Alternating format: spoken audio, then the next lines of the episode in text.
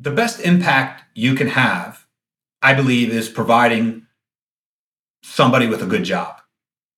We shouldn't get too um, flowery about uh, sustainability and impact, and that uh, the only way somebody can have impact is by starting a company that's going to change the world or fix every problem that's out there.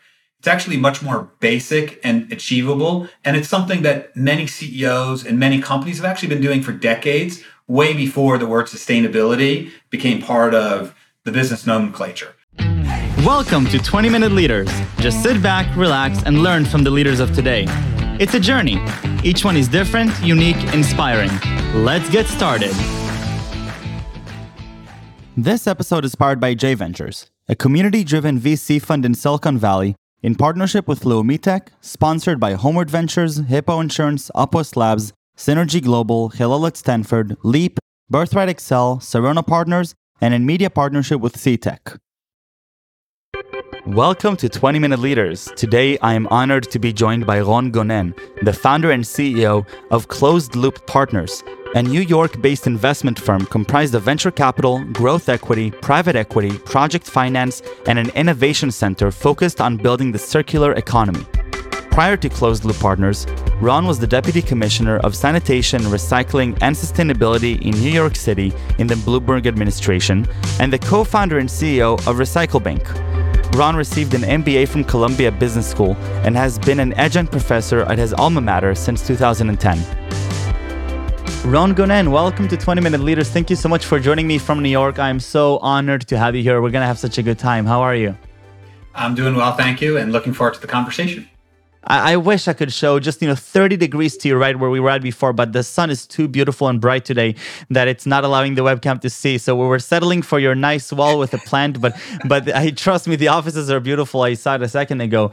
Uh, Ron, your your background is is so fascinating. Um, from being you know a consultant with deloitte and then entrepreneur running a company going to public policy working for the bloomberg administration as deputy commissioner of sanitation recycling and sustainability I, I, have to tell you, I still can't figure out uh, where do I put the the different pieces. So I'm still learning on that on, on a personal level. And then uh, also founder and CEO of Closed Loop Partners, which is a I think a beautiful name for for a, a group that is considering the circular economy. So Ron, thank you so much for joining me. Looking through your journey, was this always the the trajectory? Knowing that you're going to be dealing with the circular economy with sustainability already from a young age? The the inspiration was always to be doing this. I feel very fortunate to be in the position i am today. I'm one of those people that in high school when my parents friends would ask me what are you planning to do with your life? And i would talk about my interest in uh, sustainability and impact uh, they would sort of shake their heads and say, you know, you seem like a good student and a smart kid. Uh, wait until you have to start paying bills and start a family, and and then you'll understand that you have to go down a, a, a different path. And uh, I feel very fortunate to be somebody that has really been able to uh, fulfill their um, aspiration to pursue this kind of professional uh, lifestyle. So there's been a number of ups and downs and twists and turns uh, along the way and, and, lessons learned, but uh, the trajectory has always been um, something that uh, I've planned for and wanted to pursue. May of 2004. Uh, you've spent a few years doing consulting before that, but you're running a sustainability company called Recyclebank. Today, you know if you're running a sustainability company everybody you know claps for you and there's different funds that are that are you know tailored exactly for you. I don't think that was the case in in 2004 really. What what was that experience like? Uh it it was an interesting experience. Uh, so i went back to business school at columbia business school in 2002 previous to that i'd been in management consulting at deloitte and had a great experience uh, learning about business and software and it actually gave me a really important foundation. But I realized after a certain period of time in management consulting uh, that I was getting into my mid and late 20s and my real passion was in this area of sustainability and the intersection between uh, social impact and producing great financial returns, which I thought was where the world should be heading. And so went back to business school Columbia Business School. And my first day there, uh, everyone was asked, What do you want to do when you graduate? And there were a bunch of responses regarding investment banks and strategy consulting and hedge funds. And then I communicated my interest around building a company at this intersection between sustainable business practices and maximizing returns. And silence. People literally thought that I had come to the wrong meeting and that I was actually supposed to be at teachers college or at um, the program for you know, social work and asked me, you know, are you in the right place? I said, absolutely. Um, this is going to be my my focus. And then people realized, okay, he is in the business school. They probably let him in because when Columbia has a situation where some hedge fund guy or iBanker gets arrested for malfeasance or this or that, Columbia will be able to point to this guy who's doing something good with his MBA, not making any money, but at He'll least he's doing something good. Yeah. and now fast forward, while I was at business school, I founded my co-founded my first company, Recyclebank, and Columbia Business School actually became the seed investor uh, wow. in uh, in the company. Uh, and I um, ended up uh, graduating and having launched my company while at Columbia with them as the seed investor.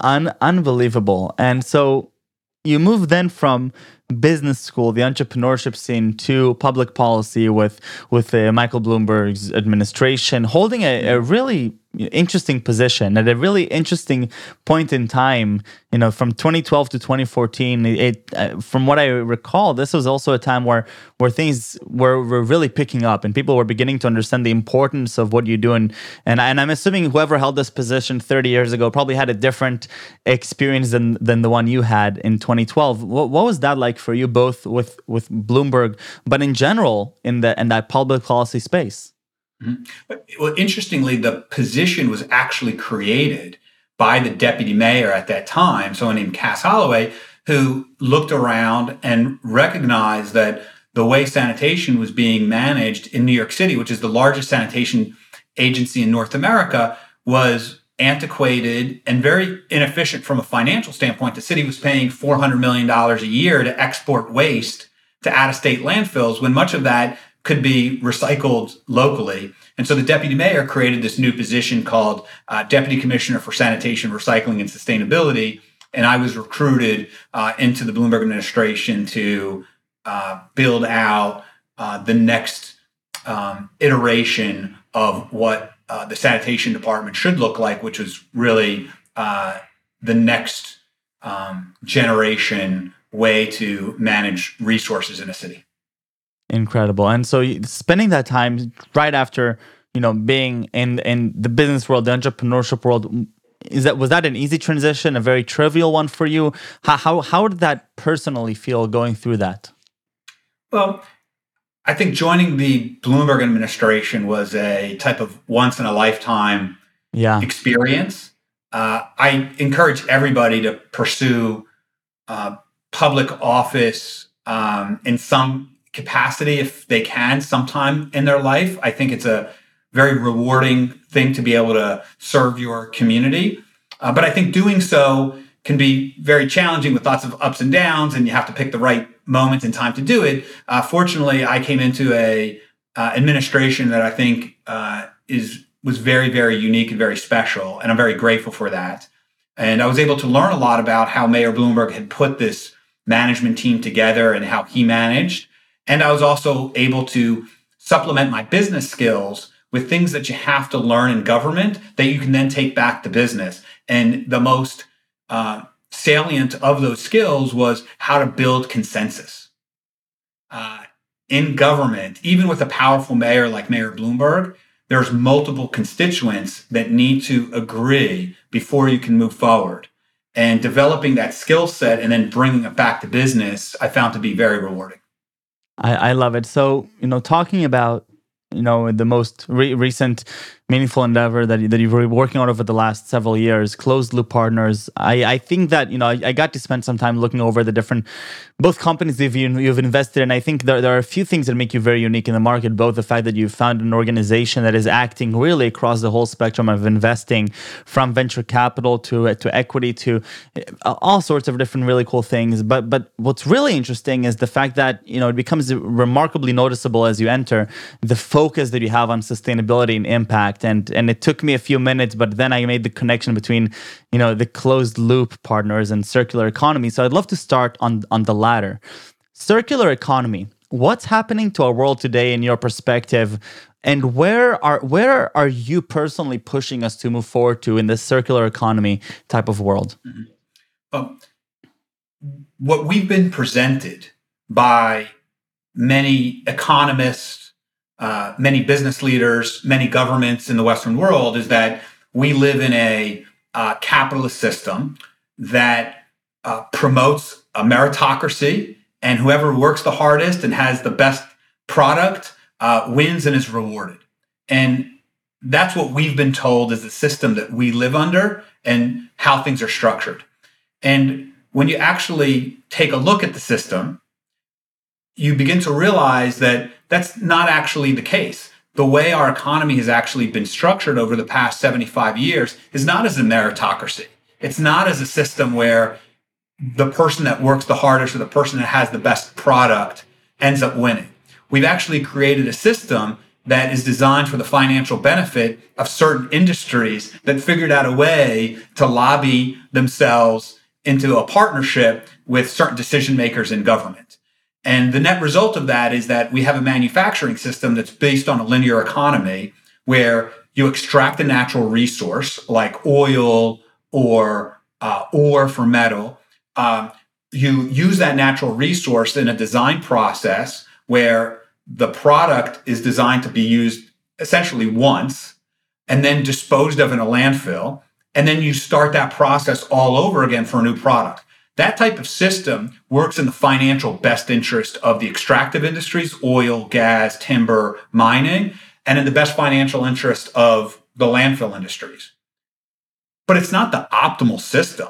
It's not what a true capitalist would design or build. A true capitalist would build a system in which you optimized for efficiency, where you used material science to develop advanced products where you don't have to drill into the earth or extract natural resources. That's very expensive to do and it's very harmful for the environment. And you would design systems where you can continually recycle and continually reuse materials so you don't have to pay for landfills.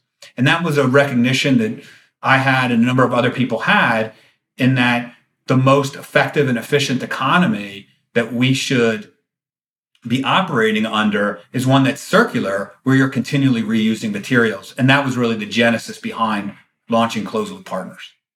And what was the rationale behind performing that out of multiple investment arms that have unique expertises in their own domains? You know, these investment arms are vastly different in the way that they're doing diligence, the way that they're understanding the economy and, and the world as a whole. Some of them are more tech driven, some of them are more business driven. How how do you rationalize through this sort of community that you're building here, or this sort of organization?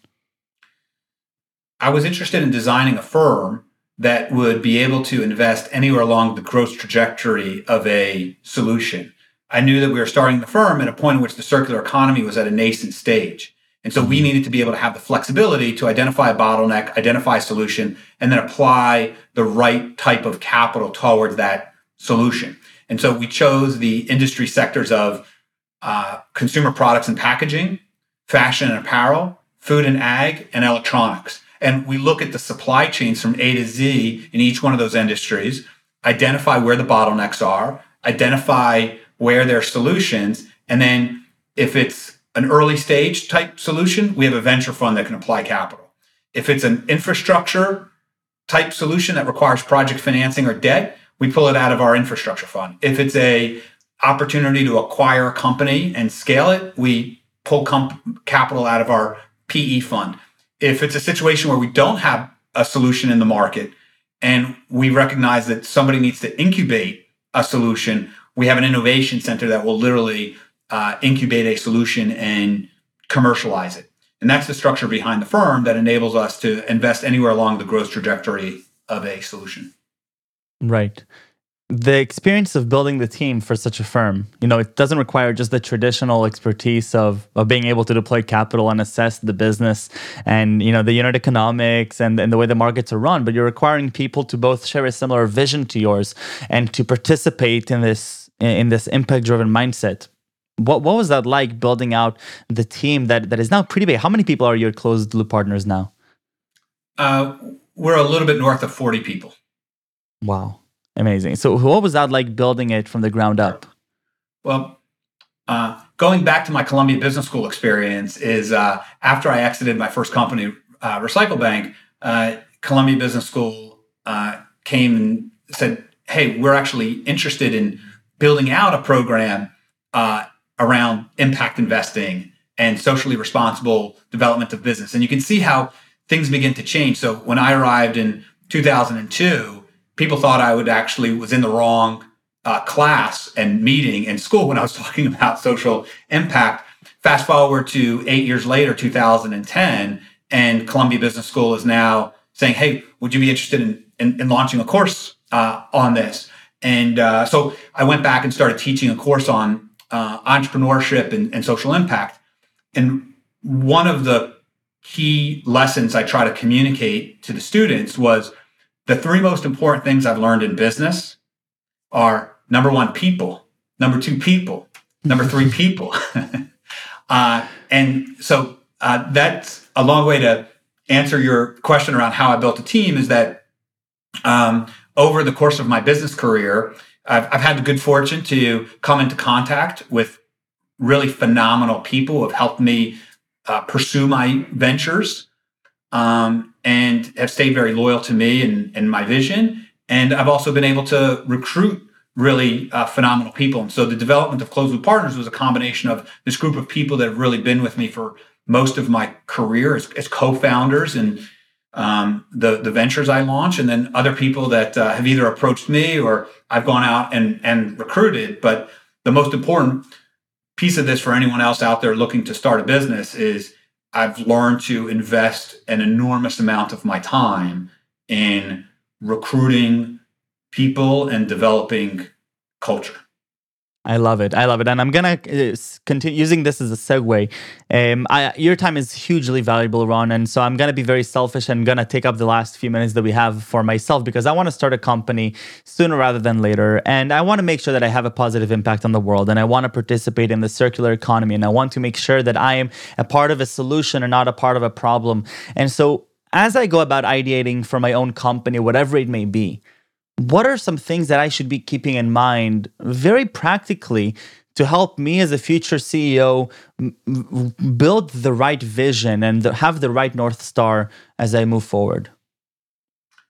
The best impact you can have, I believe, is providing somebody with a good job. We shouldn't get too um, flowery about uh, sustainability and impact, and that uh, the only way somebody can have impact is by starting a company that's going to change the world or fix every problem that's out there. It's actually much more basic and achievable. And it's something that many CEOs and many companies have actually been doing for decades, way before the word sustainability became part of the business nomenclature. The best impact you can have is provide, by providing somebody a good job. And a good job is one in which you provide someone employment in which they feel challenged when they come to work every day intellectually. Uh, it's one in which they feel like they're uh, respected for whatever it is they're doing. I don't care if it's cleaning the bathrooms or making multi-billion dollar M&A decisions. Whatever that job is, they should feel like they're being uh, respected and uh, that there's transparency in terms of uh, how decisions are made. And so that's the that's the that's the basic. And if you're just doing that, you're actually having a really important impact on the world. Beyond that, I would look at what is my company doing that's making some person's life better or some communities better or some part of our environment uh, better? How do I look through a lens that helps me see uh, with greater clarity what is the impact that I'm having. How early did you know that this was sort of your calling and that and, by the way, I love that your representation of impact and sustainability. It's not just the you know the traditional way that it's being presented today. That either you're doing impact or you're not, but there's also variability there, and and there's ways to make tremendous impact without necessarily uh, trying to be uh, you know overly flowery about it. But how early did you know that this is something that that you really are deeply passionate about and i see that it's something that is constantly you know in in your brain and it's ve- also obviously very evident throughout your career that it's something that you're keeping close touch with. How early did that does that go? Very early. I don't know exactly when but very early. I can tell you one of the first instances of that was actually probably when i was 10 years old. Uh, I grew up with a single mom in Philadelphia in the 1980s. And uh, for one year, as my year of, of fourth grade, uh, I had to go to uh, one of the worst public schools in Philadelphia. And in the 1980s, one of the worst public schools in Philadelphia during the crack epidemic, it was not a war zone, but as close to a war zone that you're going to get in America. And I looked around at that situation. I even distinctly remember this at, at 10 years old and recognizing that this message that we were getting that in America, it's all about pulling yourself up by the bootstraps and just working hard. And whoever makes it makes it because of their work ethic, and whoever didn't is because they were lazy was a complete fallacy. And I looked around at that school and thought,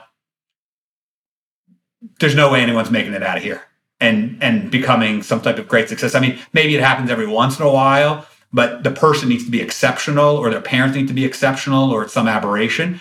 And then from there, I got to move on to a, a good public school, and then uh, even better, in seventh grade, I got to go to one of the best private schools on a scholarship uh, in uh, the United States, and so it further emphasized for me having those experiences that what actually was going on in America was not capitalism, it was not meritocracy, it was a system in which who you were born to and where you were born was probably a 90% determinant of what station you were going to have in life.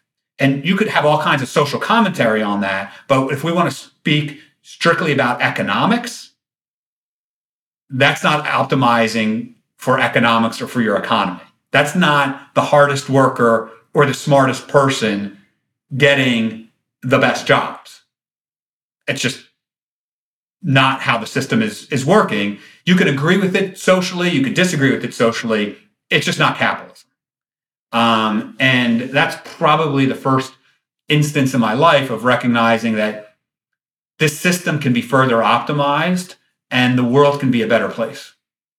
Ron, thank you so much for these 20 minutes. I uh, gained so much inspiration, and I'm going to be revisiting this talk quite a bit uh, in preparation for my own startup one day. And I can't wait to share this with my friends and family. It really, really was phenomenal, and I and I appreciate all the hard work that you've done both in the public sector and in the private sector, which feeds back into the public sector. So thank you very much for the circular economy and the closed loop partners. And stay safe and stay healthy. Thank you.